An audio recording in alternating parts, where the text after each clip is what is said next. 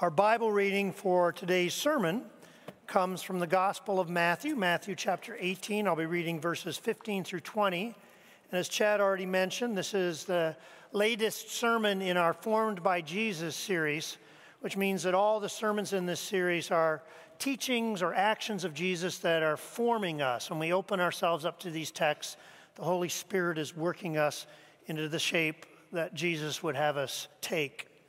And today, uh, this forming word is in the area of conflict. Listen to what Jesus says. If your brother or sister sins against you, or sins, sorry, that's the old translation. I, I, I sometimes slip into that. If your brother or sister sins, go and point out their fault just between the two of you. If they listen to you, you have won them over. But if they will not listen, take one or two others along so that every matter may be established by the testimony of two or three witnesses. If they still refuse to listen, tell it to the church. And if they refuse to listen even to the church, treat them as you would a pagan or a tax collector. Truly, I tell you, whatever you bind on earth will be bound in heaven and whatever you loose on earth will be loosed in heaven. Again, truly I tell you that if two of you on earth agree about anything they ask for, it will be done for them by my Father in heaven. For where two or three gather in my name, there I am with them. This is the word of the Lord.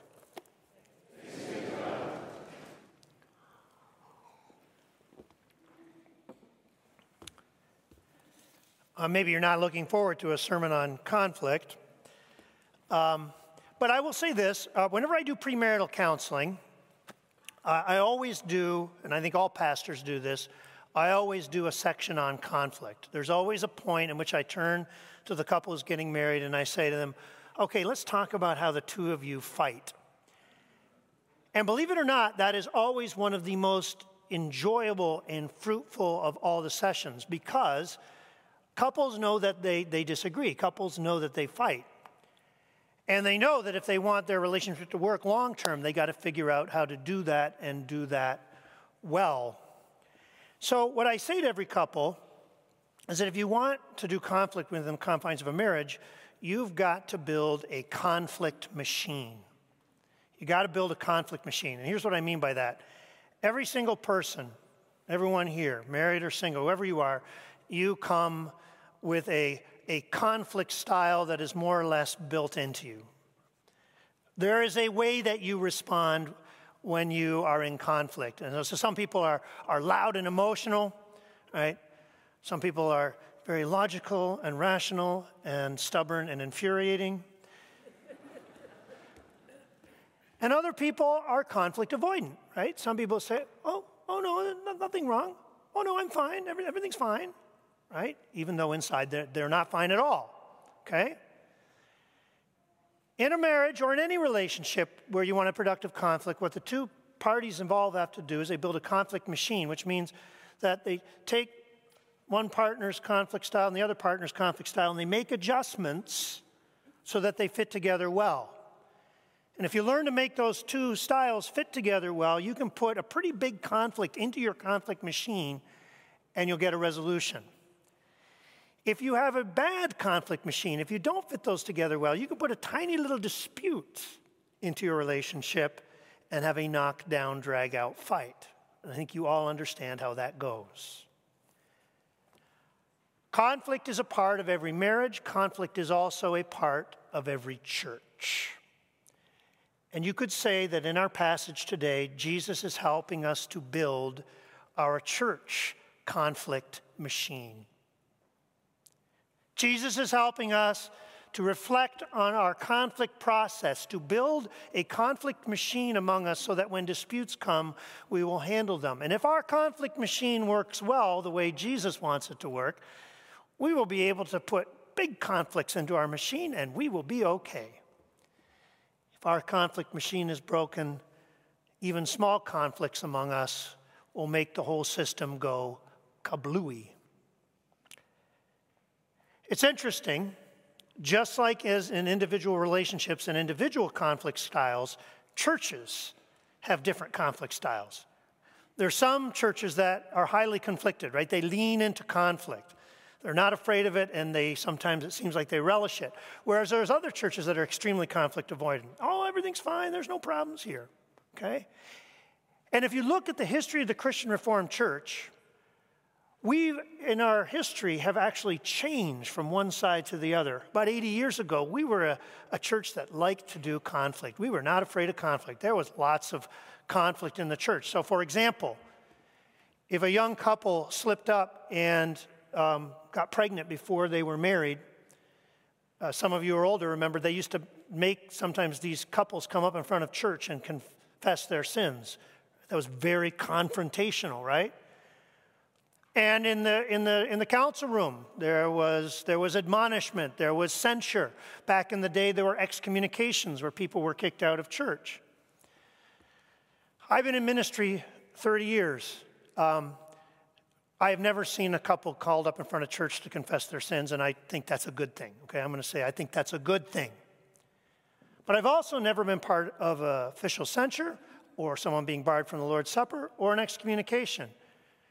And in fact, for the first five years I was here at LaGrave, I have a hard time remembering even a vote in council that didn't have one dissenting vote. Okay? So we kind of shifted to being more conflict averse. That's shifting back now, uh, just between you and me. Okay?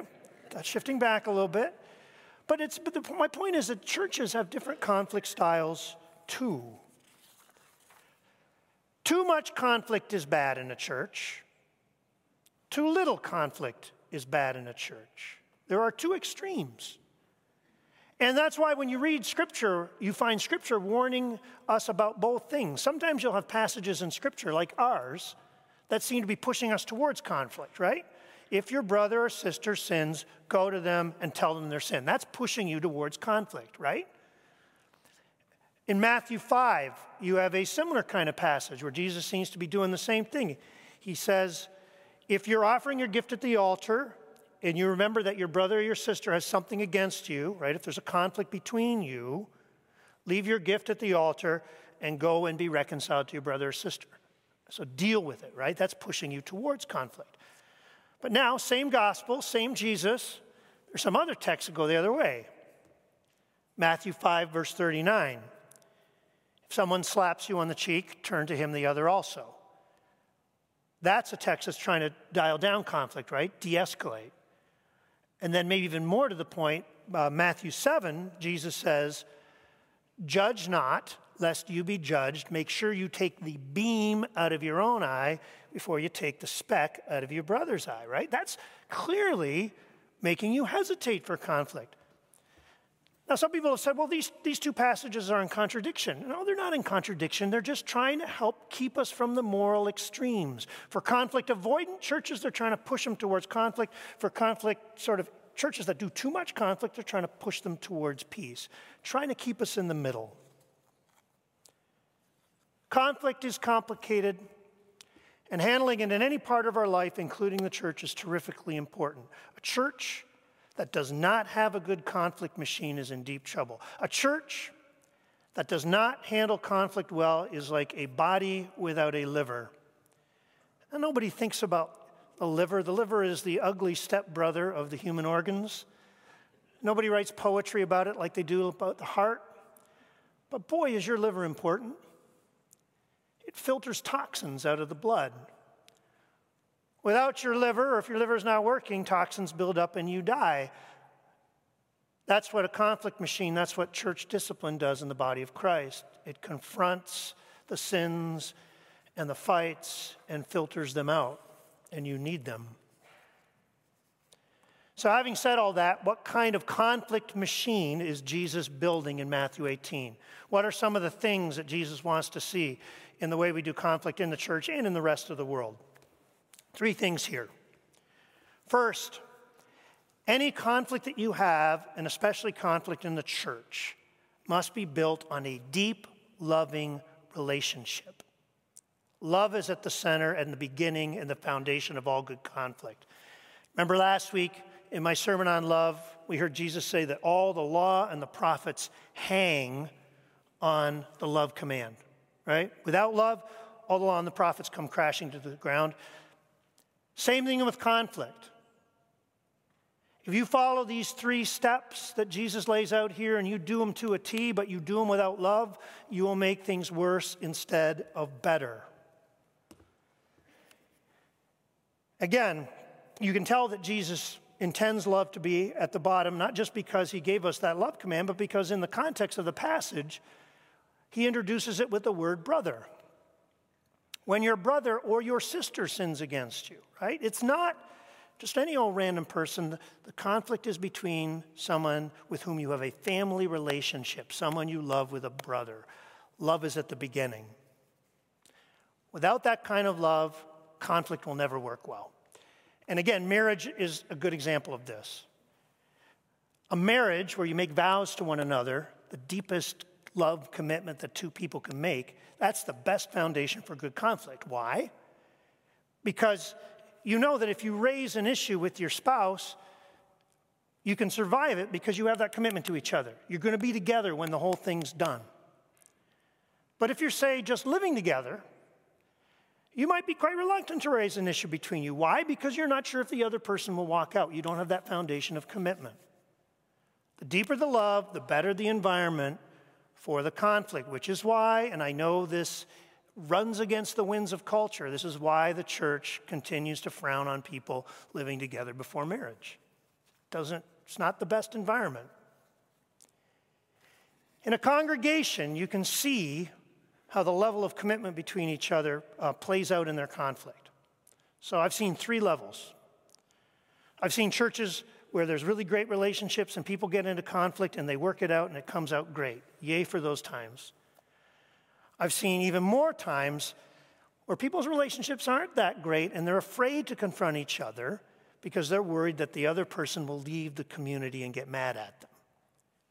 That's not great, but at least in that situation, you care enough about the other person that you don't want them to leave. The third level, which I've also seen, is you're perfectly willing to confront someone because you don't care if they leave.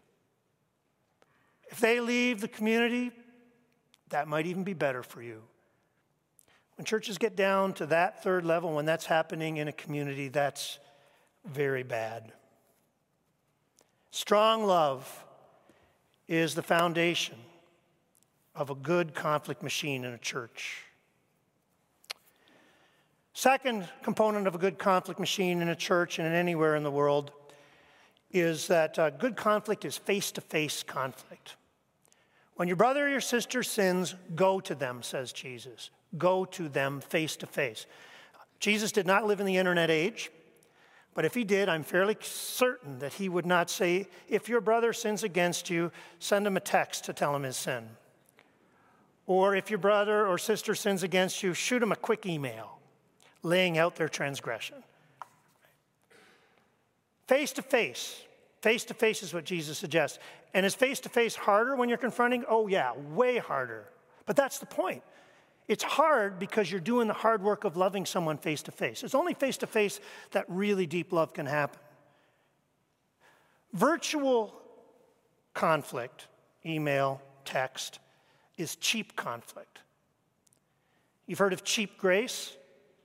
Virtual conflict is cheap conflict, right? It's easy, but it's not doing the hard work that gets the job done. When you have something against someone, go to them and look them in the face and confront them. Do it with love, like we talked about in the first point. Do it with gentleness. Because as Paul says in Galatians if someone is caught in a sin, you who live by the Spirit should restore them gently. It's an interesting thing, just as an aside here. I think we can all agree that our culture has become much more conflicted in the last 10 years, right? There's more fighting, there's more division. That's happened roughly at the same time that smartphones and texts and emails through smartphones took over.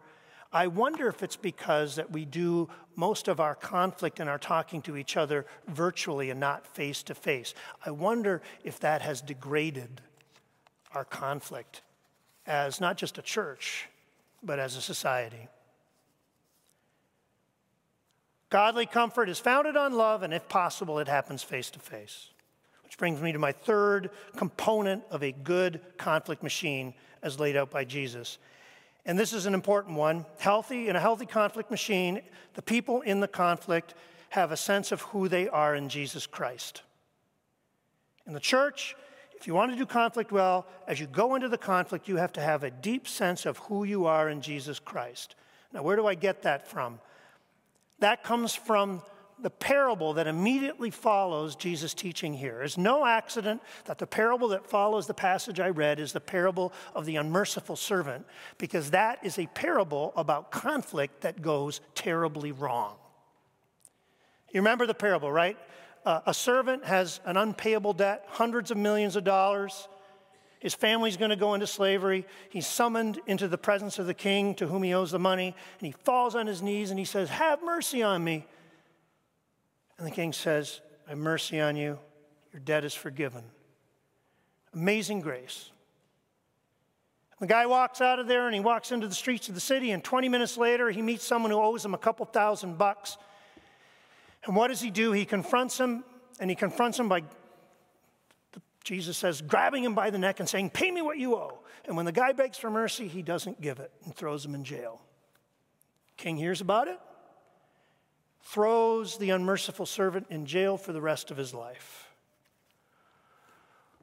What does the unmerciful servant get wrong in his confrontation? Why does it go wrong? It goes wrong because he forgets who he is in Jesus Christ.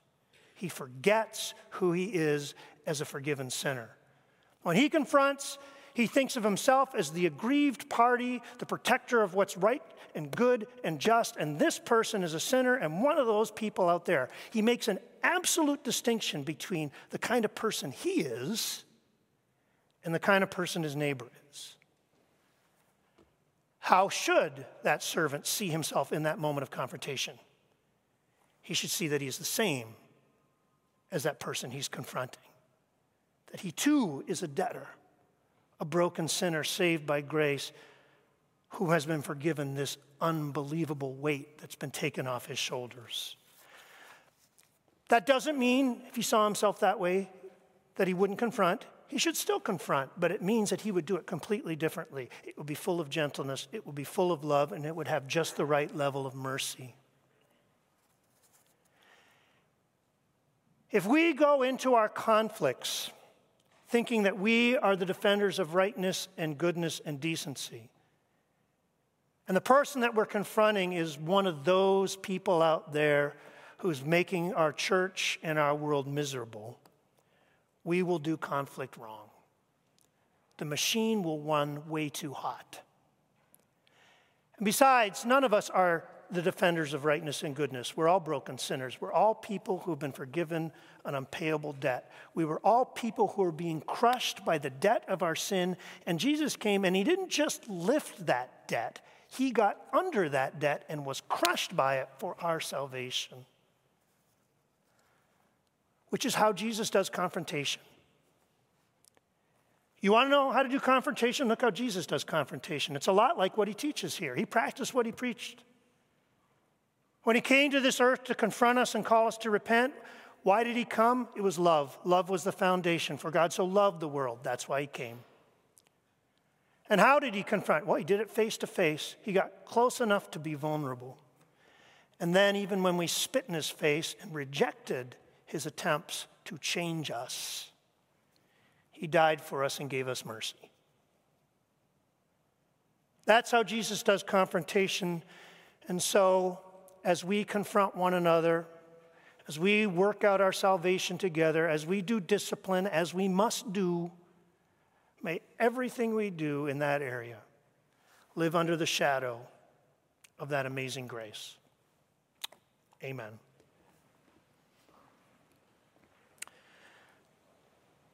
Lord, you know how much conflict is a part of our life, and not just in this church, but all over the place, Lord. We are always dealing with it. And you know sometimes, Lord, how we get it wrong and how our conflicts make things worse. Or we pray that you will give us wisdom as we deal with one another. We pray that you will give us mercy and patience and gentleness, the things that you prescribe. And we pray most of all, Lord, that we will always have this deep sense of ourselves as people who have been forgiven by you. In Christ's name we pray. Amen.